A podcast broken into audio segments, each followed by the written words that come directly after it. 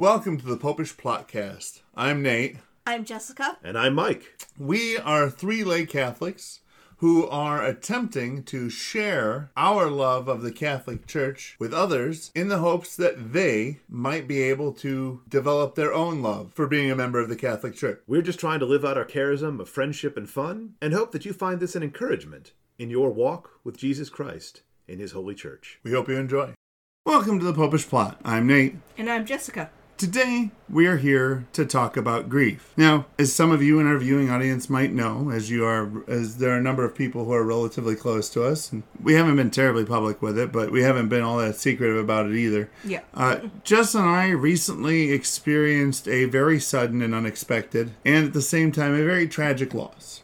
And as I was beginning to sort of process that loss and, and, and start to you know try and figure out how I go about dealing with the grief. I started thinking to myself, you know, over the course of the years that we've been doing the Popish plot, I've gone looking into all sorts of things, and I found tons of fun little uh, guidelines that the Catholic Church has for dealing with and looking at and, and, and thinking about various things. Yes. And so I thought to myself, well, the grief is something everybody deals with. The Catholic Church must have a guideline on grief. Yes. Well, I thought to myself, I bet there's free ebooks I could get on, on this subject. There were two. There were two. Well, there were a few more, but they seemed to kind of. Eh. Fair enough. What I found was uh, maybe, uh, strictly speaking, um, grief is a very personal kind of a thing. So each each person's going to deal with grief uh, differently. True. And at the same time, grief is really a very individualized based on the uh, circumstances. Also true. The, the way you grieve for like a pet and the way that you would grieve for you know lifelong best friend okay, I'll give you that. I thought you were going to say something else, and I'd be like, I, I've I've had a few pets I've been sadder for than a few relatives, but you know, But- when you live to a hundred, it's kind of expected that you're going to die soon. But and that's the point. There are pets that you would have grieved more over than certain other family members, but at the same time, there are family members that you would have grieved over more than other family members. Mm-hmm. It, it the circumstances change, and the whole thing changes with it. And so, does the Catholic Church have a set of guidelines for how to deal with grief? Yes. Is it anything like anybody would be looking for, like a step one, step two? No, no. Is it Aquinas? It's Aquinas E. Is it simply stating that one should grieve in the proper amount in in in, in, in so forth in accordance with the natural law? Proper amount. uh, uh, those exact words, no. But yes, uh, well, effectively had it more was. lawyer words. But yes, effectively it was. One should grieve in the proper amount, i- i- i- in in ways that are you know appropriate for the length of time that it takes, which shouldn't be overly short, which shouldn't be drastically short or overly long. Basically, the idea behind most of the things I could find on Catholic grieving was much like with anything that we would look at with regards to things that could pr- provide a near occasion of sin. Mm-hmm. It needs to be done with a certain amount of reason and sort of with always with an end goal in sight. Now, what I also came upon was a lot of people who very aptly point out that we here in Western culture have got absolutely no idea how to deal with grief. yeah, I mean, I'm not for hiring professional mourners because then you have to pay for professional mourners. But the first time I went to a funeral for your side of the family and me and your sister, who was like 12 at the time, were the only ones crying, was super weird. Yeah, I come from a family of Stoics. I don't know what to tell I you. I don't think I even knew that relative. You you knew them at least a little. I'm pretty sure. I think I met him twice. Yes, but you but you but you knew you you you, had met him. Yeah. Um, no, but and, and I'm not even suggesting uh, like professional mourners, but no, what I mean when I say that Western culture really doesn't have any idea how to deal with with grief and mourning is that when you have a new life come into your come into your life, well, businesses are actually required by law to provide you with six months of time to figure out how those how the old life and the new life fit together. I mean, and, and this is only you know in America if you are a full time employee stuff, and like Europe, which is the rest of Western Europe, it's like put in like you know you Yeah. can get a year of paternity time. Right. But I don't even know how they continue least- doing their job. At least here in America, mm-hmm. if if you have a death in the family, you get like three days. you get three days. Three days, and then we expect you to be back to work and at least nominally functional. Unless, or you've got to go and use your sick time to, to make up the difference. Unless, of course, it's blackout time, and then you get marked against you. Yeah, and and this is kind of the, this was kind of their point is that you know people in the West don't really seem to understand this. I mean, quite often one of the things that they talked about is that you know there are going to be people who, as you are dealing with your grief in your way, are going to be like, wait, are you still dealing with this, or you know, why don't you just try and be happy? And the reason why is because, and the reason why most people do this, psychologically speaking, is because your grief makes them uncomfortable and they don't know what to do about it. And so the best thing for them to go and fix that is for you to just not have grief. And like I said, this is a it's an individual thing. Mm-hmm. It's really based around the circumstances.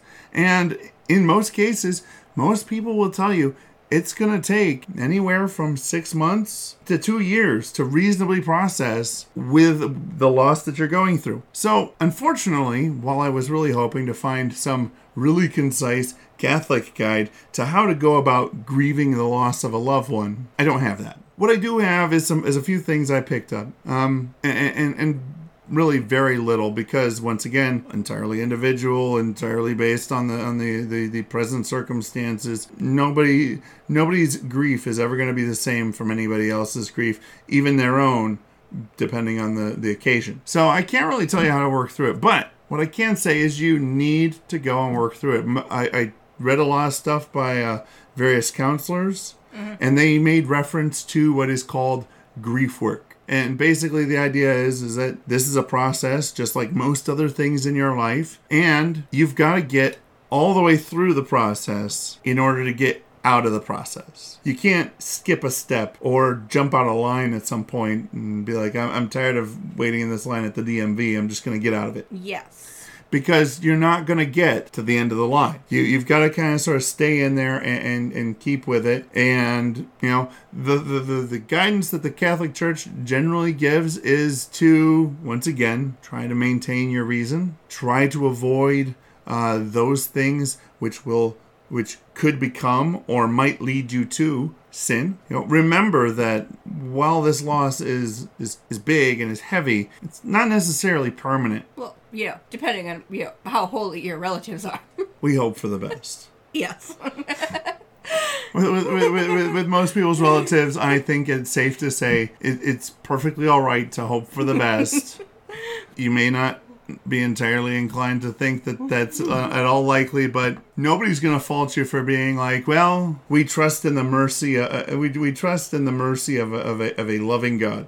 I, I have to say, my my you know one relative who made nuns cry did die on Good Friday, and we half jokingly stated that's because God is extra merciful on that Wasn't day. wasn't one of the nuns his like his own family member? It was his sister. This is.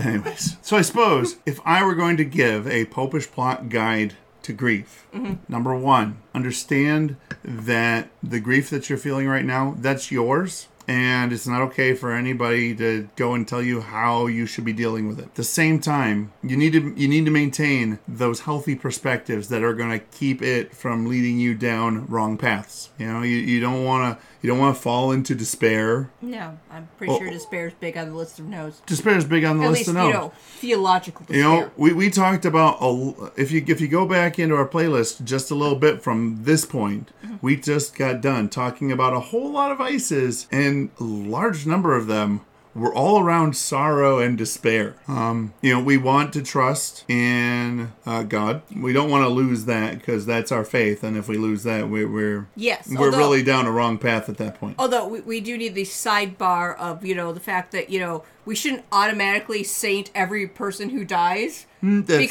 fair. if you pray for them thinking they're in purgatory and they're in heaven, the That's- prayers are just going to someone else. It's not like you wasted prayer. Yeah, no, that, that that's there is no good prayer that God won't put to good use. So if you if you're thinking that they're in purgatory and they're not, pray for them anyway. If you're thinking that they're not in purgatory and they might have gone straight to heaven, pray for them anyways. and, and, you know, you, you, you could, you know, hedge your bets of, you know, praying for them slash asking them for prayers. There it works go. out. Yep. I don't know how, but it does. It does.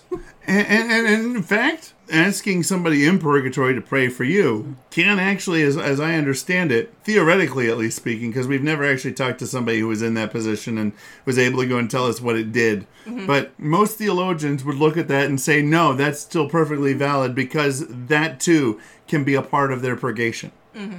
Thank you for listening to the Popish Podcast. We hope you enjoyed Please subscribe to the podcast on Apple Podcasts, Google Play, Stitcher, Spotify, or wherever else you listen to podcasts.